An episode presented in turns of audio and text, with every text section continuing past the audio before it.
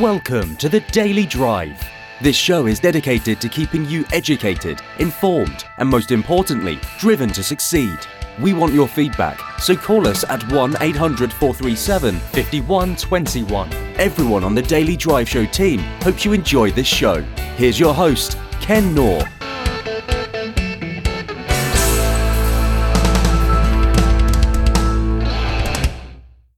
Welcome to the Daily Drive. I'm so glad that you're here today. Today we've got a great interview lined up with Zach Colman. Zach Colman is the CEO and founder of Creatitive. It's a great company, and we're going to try to extract a bunch of information out of Zach's head about what it's like to be a new CEO. And Zach's on the line with us now. Zach, welcome to the show. Well, thank you. Thank you for having me. Absolutely. I'm so glad that you're here. How are you doing today? I'm doing good. Yeah. It's a nice, awesome. bright, hot day here in Arizona. Arizona. That is a. It's a. Is there a day that it's not hot in Arizona, or is that a cliche? oh, it it is. It's it's definitely hot. It's uh, a hundred and I think six or seven today out here. Though I do tell everyone um, in states like Florida that I prefer the dry heat compared to the humidity. That's for sure. Yeah, it's a dry heat. Uh, being in an oven is being in an oven is being in an oven, brother. Yep. All right, so I've got some rapid fire questions for you. Um, married or single? Married. Uh, dinner and a movie out, or dinner at home and Netflix? Uh, dinner and a movie out. Star Wars or Star Trek? Oh, definitely Star Wars. You're a new addition to the crayon box. What color would you be? Ooh, that's that's a hard one. I see. Being a designer at heart, I I like color schemes, so I would have to go with probably one of those double crayons, and I'd have to say gray mixed with tan right now. Why gray and tan? I just like the color combinations, really sophisticated. Uh, it's probably as I grow, my my color palettes change, but I just have it has a real nice pop to it. What are your hobbies? Uh, I'm I'm a health nut. Uh, I uh, love uh, I I gym rat. Not not too much of a gym rat, but I watch my foods and I I play rec soccer still uh, to this day, even though I get injured a lot. And you know, my business probably the two things that I uh, enjoy doing the most. Beautiful. Three v three, five v five. It's eleven. It's eleven v eleven. It's outdoor. Oh wow, full on soccer. Wow, there we go. yeah, yeah. What makes you happy? Ah, that's a hard one. Well, my wife, of course. I'm gonna have to say that. And you know, I'm I'm a very strange human being. Change makes me happy. That's not very strange for a lot of entrepreneurs, believe it or not. That I like that answer. In one word, characterize your life as an entrepreneur. Exciting. What sacrifices have you made to be successful? Well, I think the biggest sacrifice you kind of make is, especially when you go from a corporate to a to a business, is uh, the sacrifice of money. You're not always grinding for that extra dollar, saying you're not earning what you earn. You're you're kind of have more of a pride situation, knowing that hey, I'm not lear- earning as much money now, but I love what I do. So the sacrifice would probably be not making as much at the beginning that you could be. Interesting. That's a great answer. We finish this interview. You step outside the office and you find a lottery ticket that ends up winning a $100 million. What do you do? Invest it. Cool. So, what sparked, what was the initial spark that started your current business today? It wasn't really an initial spark. I guess it was more of a long, a long dragged spark. not being happy in the corporate world, really, no matter where I went, job hopping and not being happy and and not having that change. I think is it's doing the same thing over and over again. Kind of you learn everything and you want to move on, and uh, and after two months you're like, okay, I can learn more. That's that's really neat. So it was really more of a situation of not being happy working for the man, if you will, um, and looking for change. So you you get that satisfaction of change from your current business. Oh, definitely. Every day is, I feel like every day is a, a new day. And ever since I've been out, I feel like I've learned so much more if I ever did go back to the corporate world, which I every once in a while look at a job, but for, you know, a lot more than what I was getting, I was making before and I could easily do it. And, uh, but I still wouldn't know I wouldn't be happy. So I of course never go to the jobs, but I just look at every day and I'm just sit outside usually every night and I'm like, man, it took me a little while, of course, but it's like all that change every day is a new a new day. Like you said earlier, and and having that change, it just makes my day feel. Of course, there's still some repetitiveness in there. You need that as a business owner, but it's that that change that really makes me happy. So tell me about your current company. It's Creatitive, right? Yes.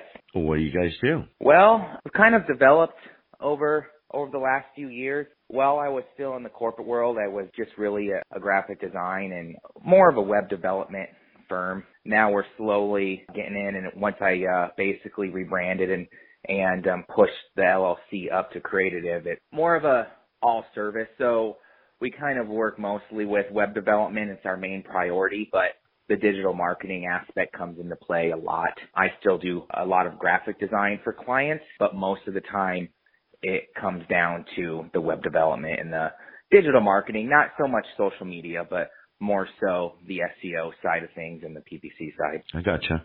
If you had a chance to start your career over again, what would you do differently? Hmm. I don't I actually don't think I would do anything differently. I look back, I look back and I feel like you need to make those mistakes to grow. And if I went back and I gave myself any sort of heads up, I mean, I guess I could say that. I go back. I, what I would what I would do differently is probably move forward with the additional knowledge that I have now. Would probably be the answer.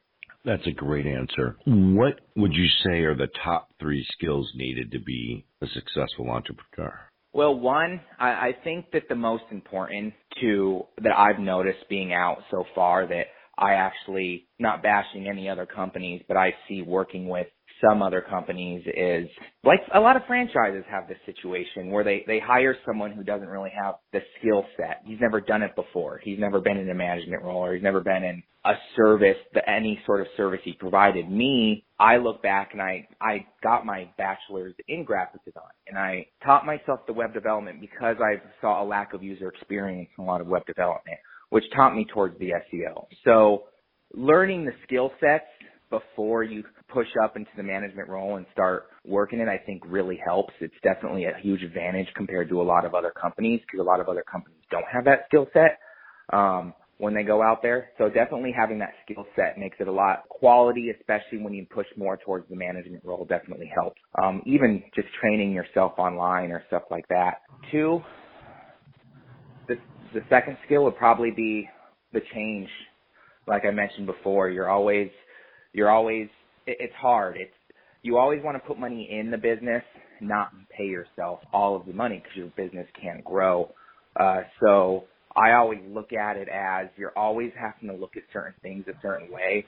You start paying for a certain service. You start doing something that helps you spend less time in the company and more time on the outside of the company helping it grow is great, but it's just like when you buy a service. It it takes you time to want to pay for that because it's coming out of your bank account. But once you start paying for it, I've noticed it's actually just as hard to stop. So looking at certain things and being able to say, all right, I've been doing this for two years. This isn't working, or I'm not making my return on investment with what I'm working with with this, or I'm just not ready for this yet.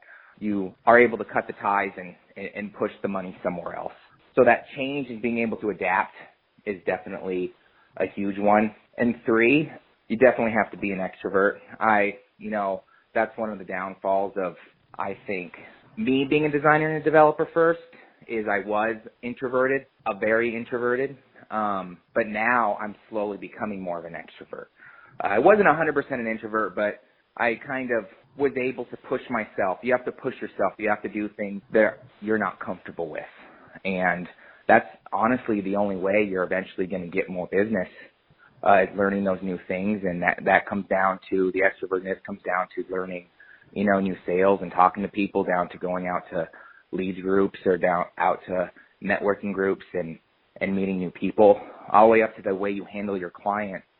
I feel like clients are very, very happy with communication. It's always communication, even if the service isn't 100% as great as it could be if you're a great communicator, I've noticed that a lot of clients that come to me that push away from other development companies or there's issues that they had. And in my head, I always look at it, I bet that was just a communication issue. Sounds like to me it was. So yeah, definitely the communication and becoming more of an extrovert. Excellent.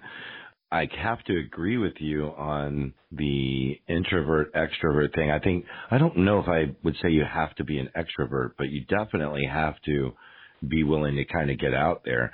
And I think for and I know introverts who do it, uh, I think that it takes a lot of emotional energy to push into that. And so those that I know that are somewhat introverted at the end of a day of doing that, reaching out and talk, they're very tired. It actually can draw a lot of energy from you. Would you agree with that? Oh yeah, it's definitely. It, it I tell my wife all the time because she doesn't understand. She's still in the corporate world. She sees everything from the corporate standpoint, and so she'll come home and she'll be like, "Well, you didn't really work today," and I'm like, "I went to three hour event," and there are times I I know people that go to events all like three or four a week, but I, I personally can't.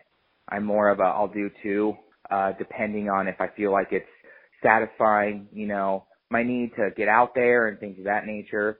But I'll go a week after that where I'm just hermit because I'm like I need time to just be by myself.